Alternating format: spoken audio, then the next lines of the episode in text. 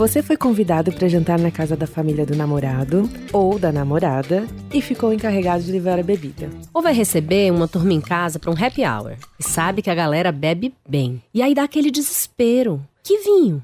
Quantas garrafas? De um tipo só ou bem variado? Ou ainda vai sair pela primeira vez com o date e quer impressionar, mas não tem ideia de como fazer isso. Se reconheceu em alguma dessas situações? Não se preocupe. Cola aqui, abre o ouvido que a gente vai te ajudar. Eu sou Isabelle Moreira Lima. E eu sou Patrícia Brentzel e você está ouvindo o podcast Que Vinho Foi Esse? Uma produção da CBN da Globoplay feita especialmente para quem ama vinho e tem sede. Ai, ai, ai, ai, ai, essas situações todas aí que a gente descreveu são dureza, hein? Mas absolutamente reais. Eu mesma já me vi nelas. O mundo do vinho pode ser às vezes intimidador e pode parecer confuso também. A ideia desse podcast, então, é justamente te ajudar a entender melhor que vinhos você está tomando, como comprar, como escolher, e também entender que vinho foi esse que você acabou de tomar aí. Por isso mesmo, a partir de hoje, semanalmente, a gente vai discutir um assunto por episódio na tentativa de dar uma clareada no horizonte sobre o que entra na tua taça. A gente tem uma lista de assuntos imensa aqui para discutir. O que comprar no supermercado, o que precisa, o que não precisa ter para beber melhor, as novas regiões que fazem vinho no Brasil, a graça dos brancos, o que são os laranjas. É assunto que não acaba mais. Mas para começar, a gente podia se apresentar, né, Belle? Super, Paty. Vamos lá. Você começa, vai, pode ser? Pode, Belle. Bom, eu sou sommelier. Eu comecei a trabalhar com vinho há 20 anos. É, eu era do mundo corporativo e aí eu decidi experimentar outras atividades profissionais e eu acabei parando num restaurante.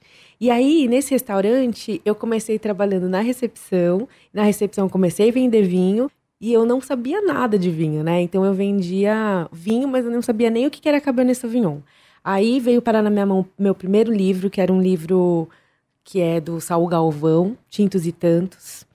E depois disso, eu decidi que era isso que eu queria fazer. Então eu fui estudar, né? Me preparei por muitos anos, me tornei sommelier e aí desde então eu trabalho, o meu trabalho, o foco, a base do meu trabalho é a desmitificação, a acessibilidade, é, a democratização. Eu quero, né, eu foquei meu trabalho em educação para justamente aproximar as pessoas do vinho, porque eu acho que todo mundo precisa, né, não se intimidar com o vinho. Agora eu vou contar quem eu sou, então. Eu sou jornalista há 20 anos e eu brincava que a minha especialidade era justamente não ter especialidade. Eu fazia qualquer coisa e pulava de área em área até que eu fui convidada para cobrir vinhos no jornal Estado de São Paulo. Isso faz sete anos. Então faz sete anos que eu estudo e provo vinhos e me divirto e me apaixono. E agora, além de estar aqui com você na CBN, eu escrevo também uma coluna sobre vinhos na revista Gama, onde eu também sou editora. Entrar no mundo do vinho realmente pode ser difícil e intimidador. É, eu vivo, né? Sempre vivi muito isso de perto, assim. Que os enófilos, eles são muito apaixonados e muitos deles gostam de dar uma esnobada, sabe? Usar termos difíceis, falar coisas super técnicas, é, às vezes ficar fazendo um duelo de safra, sabe? Ah, porque eu tenho em casa um peramanca safra XYZ. E aí o amiguinho fala: ah, não, mas a minha safra foi melhor. então esses duelos rolam pra caramba. É, muitas vezes a gente só quer se divertir, né? Então ter prazer. Então, às vezes essas coisas todas acabam que quem não tá nessa vibe acaba se sentindo até um pouco deslocado, né? Sem falar que algumas vezes é, pode virar uma coisa meio penóstica, assim, sabe? De status, que faz com que a gente se sinta mal só de ouvir, que é justamente você se sente deslocado com, com que, as coisas que você tá ali ouvindo. Você fala, pô, eu nem sei, é, eu nem entendo de safra, ou eu nem tenho, nunca nem tive nem um vinho dessa safra, ou nem nunca bebi, né? Então é um pouco isso. Isso é o exato oposto do que a gente quer fazer aqui, né? Não combina nada com o teu estilo nem com o meu. O que a gente quer é ser feliz tomando vinho com os amigos. Então, vamos voltar para o nosso assunto lá do começo e falar como é que a gente faz uma escolha certeira para beber com os amigos, ou para arrasar num date, ou num jantar em que você precisa impressionar um pouquinho alguém. Para mim, o primeiro passo é responder a seguinte pergunta: Qual é a ocasião? Exato, é a ocasião que vai poder te fazer andar em algumas casas nesse tabuleiro. Você precisa de um vinho para festa, happy hour, jantar, para muitas, poucas pessoas? É uma comemoração ou é uma coisa mais ou menos normal, casual, chique, relaxado? Então é isso que vai fazer você chegar num caminho para você escolher o vinho, né? Se for para muitas pessoas, é preciso pensar em algo mais democrático. Daqueles vinhos mais fáceis de beber e agradar, que todo mundo gosta. Eu tenho um amigo que chama esse tipo de vinho de vinho de casamento. Porque imagina, casamento é muita gente, né? Você tem que agradar muita gente. E de cara, eu, eu lembro num rótulo, porque eu tomei esse rótulo com esse amigo e ele falou: Isso aqui é um vinho de casamento. Que era um tempranilho, bem redondinho, bem fruta. É, vale como dica também, é da Companhia Real de Vinhos e ele custa 80 reais, você acha até em mercado. Enfim, esse tipo de vinho que agrada a todos, eles geralmente são vinhos sem drama, eles não têm muita característica marcante, a não ser uma boa presença de fruta e essa característica de ser meio redondão. Tem, muitas vezes, assim, já me perguntaram: ai, Paty, eu queria muito servir lambrusco no casamento da minha filha. Aí eu pergunto por quê, né? Eu sempre quero entender o porquê a pessoa escolheu um determinado rótulo, enfim, e aí é isso, né? Porque eu falo assim, ah, porque vai agradar as minhas tias velhinhas e vai agradar os jovens. Então, do tipo, também se enquadra num vinho de casamento, de casamento. porque vai agradar muita gente. A Paty falou em Lambrusco, eu acho que vale abrir nossa primeira abinha para dizer o que, que é esse vinho. É um vinho italiano, ele é geralmente docinho e ele agrada, costuma agradar é, quem tem o paladar para vinhos mais suaves e doces. Bom, e se são muitas pessoas e é uma festa, uma coisa mais animada ainda, sabe? Pista, tudo, né? Pode ser um espumante, hein? aproveitando esse gancho aí que a gente falou de lambrusco, que tem aí borbulhas, mas aí eu iria para um espumante mesmo. E eu queria já recomendar um, aproveitando, sabe? Eu gosto muito do Salton Brut, que tem super acessível em vários lugares, lojas, supermercados, que para mim é uma opção BBB, assim, bom, bonito e barato, sabe? E para ferver a pista, né? O espumante não tem como, né, gente? Maravilha. Adoro BBB. E olha, eu acho que nem adianta levar também vinho muito especial, raridades, algo que você tem uma relação afetiva para uma turma muito grande. Porque no final das contas, esse vinho vai ser diluído ali entre todo mundo, você não vai provar quase nada, só umas gotinhas e vai ficar meio frustrado, né? Você guardou o vinho por tanto tempo, vai tomar um dedinho. Não, não vai, né? Essa coisa, assim, a gente tem que pensar nisso, né? Não tem como, porque às vezes se você leva um vinho, como você falou, muito raro, ou, sei lá, última garrafa que tinha na vinícola, última garrafa daquela safra. Gente, para determinadas ocasiões, assim, você vai abrir, claro, você, você faz o que você quiser com o seu vinho, né? Sim. Mas muitas vezes você fala assim, pô, não vai dar pra gente apreciar, pra gente prestar atenção, pra gente é, devagar nesse vinho, né? Então, é isso. Sem falar que numa festa, um happy hour, é, o vinho vira quase uma música de fundo, sabe? faz algo que faz parte daquela situação, mas não é o protagonista do, do que está acontecendo. Então ninguém fica super prestando atenção, sabe? O importante é você ter um vinho que, assim, agrada, desce redondo e é isso. E o que ele tem que ser, indiscutivelmente, é agradável, né? Isso que você falou do descer redondo. Então, com o começo do nosso papo, você já tem algumas palavras-chave aí, caso você queira pedir ajuda na hora da compra. Democrático, agradável, fácil. E pedir ajuda também pode ser bom, especialmente se você tiver alguém especializado no local, na loja onde você for comprar. Bom, agora vamos complicar um pouquinho, né, Belle? Vamos, claro, sempre. E se for para comida, um jantar, um almoço? E se der para perguntar o que é o prato? Certamente fica mais fácil, né? Se não der, melhor evitar aqueles mais específicos, sabe? Uns vinhos mais específicos que podem brigar com algumas comidas, os que têm muito tanino ou muito álcool, né? Uma gradação alcoólica maior, os mais pesadões. Depois disso vem a próxima pergunta, hein? Importantíssima. Tá pronta, Belle? Manda, Pati. Quanto você vai gastar? Qual que é o orçamento? Isso é importante, hein? Olha, do jeito que as coisas vão, ninguém quer gastar muito nunca, né? É. Mas se a turma beber bem, Aí é que você tem que baixar o valor da garrafa para comprar quantidade. É, mas eu tô torcendo aqui para seus amigos não beberem tanto. E aí você pode gastar um pouquinho mais. Se, se for o caso, o seu leque de opções do que você pode comprar e o que você pode escolher, ele se abre bem. Então não são meus amigos. Eles não vão beber pouco. é muito chato, né? Quando você tá no happy hour e vai acabando, assim. Ah, me é. dá um certo desespero. Sim. Olha, de todo modo, eu acho que vale encarar essa questão logo no começo de cara e ser realista e pé no chão, porque pior é se arrepender depois de ter gastado demais.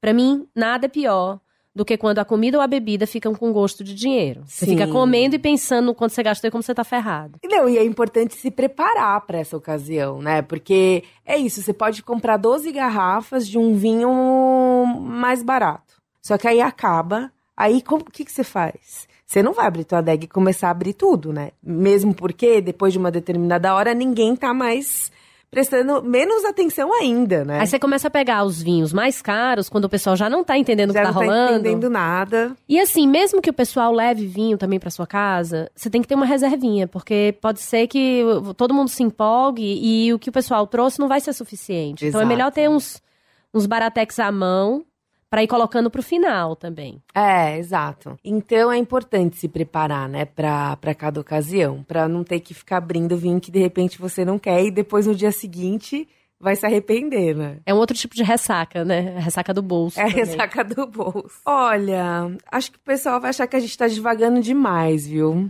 Vai ser mais. Vamos ser mais específicas, Belle? O que, que você gostaria de beber num happy hour, por exemplo? O que, que te deixaria feliz? O que, que você acha que pode ser deixar uma turma animada, assim? Olha, eu gosto da ideia de vinhos mais leves. Rosés, tanto os clarinhos quanto aqueles mais divertidos com uma cor bem viva, como os espanhóis e os portugueses fazem tão bem.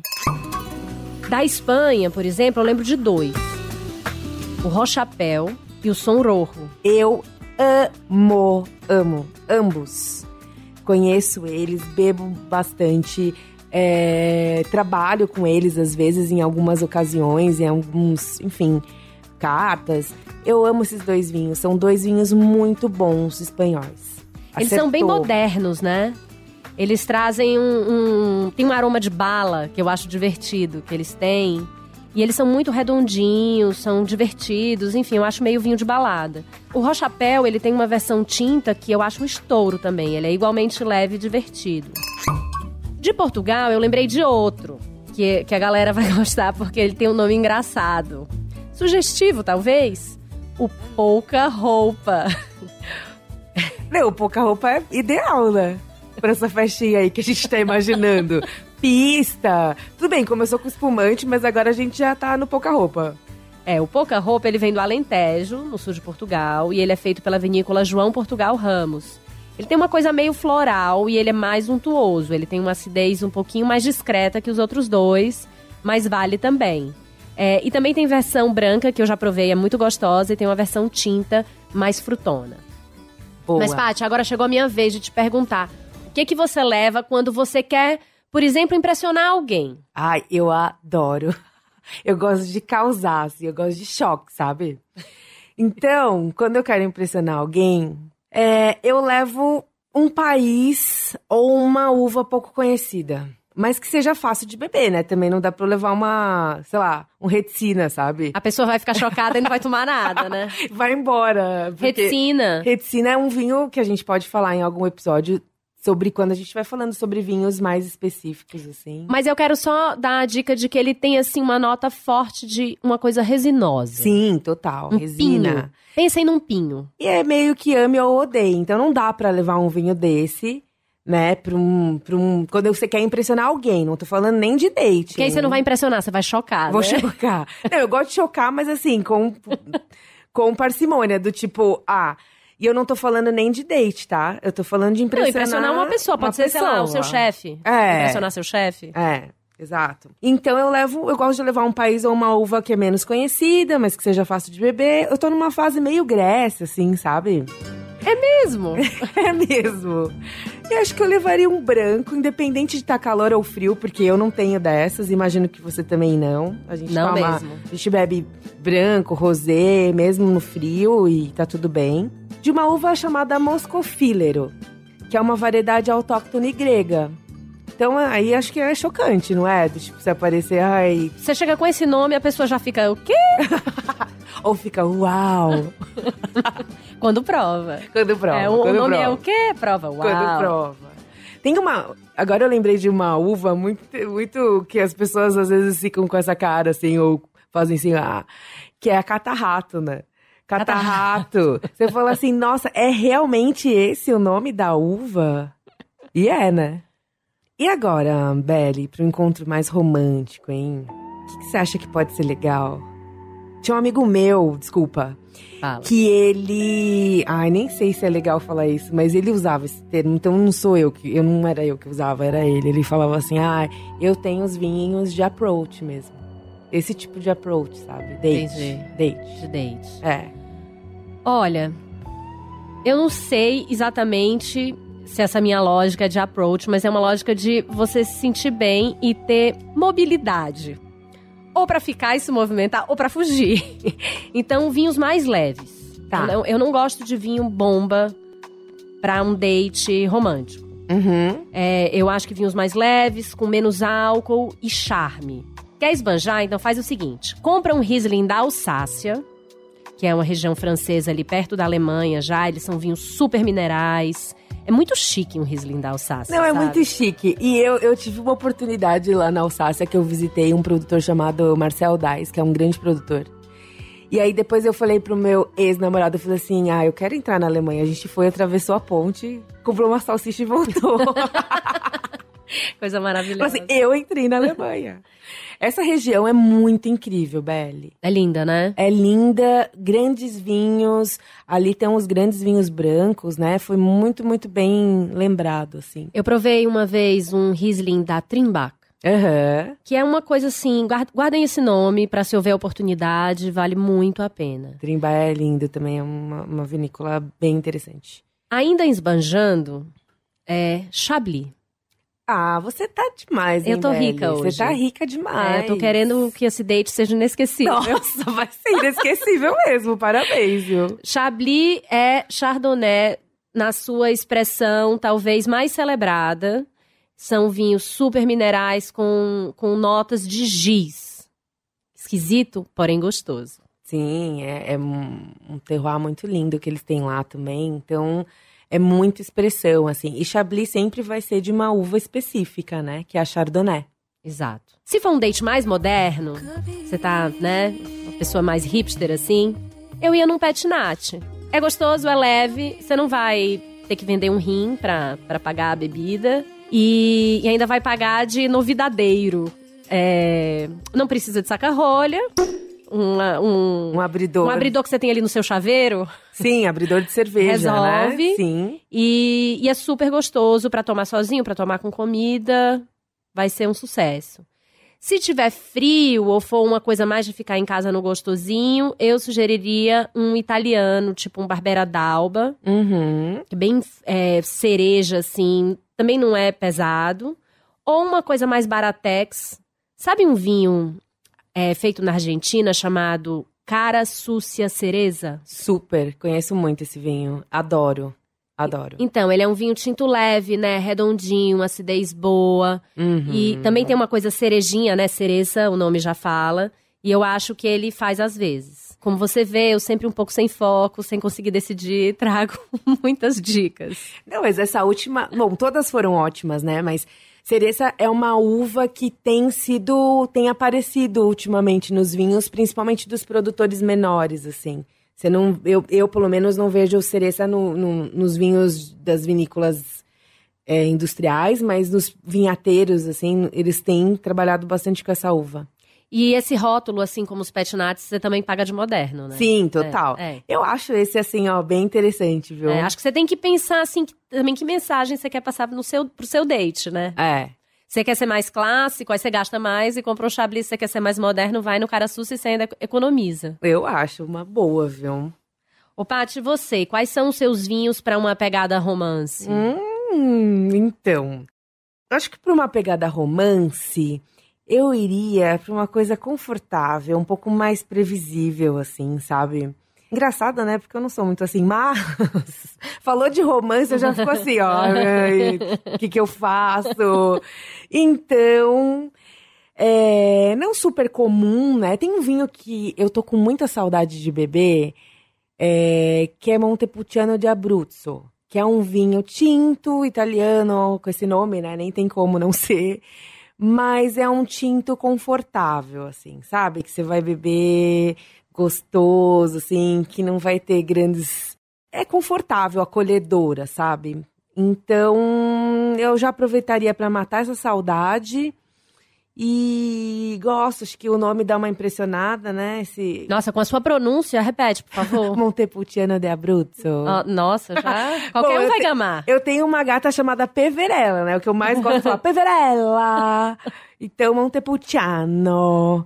Então eu acho que eu levaria esse. Não, nem fui tão su nem tão assim, ah, ao extremo, mas eu acho que eu queria um para um date uma coisa mais, sabe, acolhedora, confortável, assim. Maravilha. Chegou a hora que a gente explica um termo do mundo do vinho. Nesse episódio a gente fala para você o que é casta. Belle, você encara essa? Encaro. Casta já me deixou muito confusa. Mas na verdade é muito fácil. Casta é a variedade da uva. Então, você pode usar uva, você pode usar variedade, você pode usar casta. Você pode usar cepa. Cepa. Você pode usar mais alguma coisa? Ai, deixa eu pensar aqui. Fico achando que na língua portuguesa é meio isso. É, eu acho também. Eu até descobri ontem uma importadora, não sei se é nova, tá? Porque eu nunca tinha ouvido falar, mas que chama Castas. Também não conheço. Olha aí, ó. Pessoal usando o nome casta de maneira marqueteira. Sim. E aí, assim, a gente vai vendo essas diferenças de como o. como a gente pode traduzir a palavra uva empregada de várias formas, né? Então, por exemplo, ah, um enólogo, como que ele usa? Normalmente ele fala casta. Sim. Mas se a gente está numa ficha técnica, que é uma coisa que é mais voltada para os profissionais, a gente pode usar castas, mas eu, eu, pelo menos, quando produzo uma ficha técnica, eu gosto de usar a variedade. E casta, ela é mais no sentido das variedades mesmo do que da fruta em si, né? Sim. É o tipo de uva. Sim. É meio por aí. É meio por aí. Então, a casta alvarinho, a casta pinot noir. E aí é isso, né? Eu, por exemplo, a casta alvarinho eu ouço mais. Agora, eu nunca ouço a Casta Pinot Noir, mas talvez... É que a Pinot Noir, ela não precisa de cartão de visita, né? Ah, não. Pinot... Ela, tipo, cheguei, chegou, oi. Chegou, chegou e não precisa nem se apresentar. A gente termina o podcast dando uma dica de harmonização. E a de hoje é moqueca. Paty, moqueca de peixe com leite de coco e dendê. Vai com o quê? Ah, tá bem fácil, né? Dendê. Dendê. Obrigada, Belle. Queria te agradecer. Beijo. Sim, beijo. Porque assim, Dendê.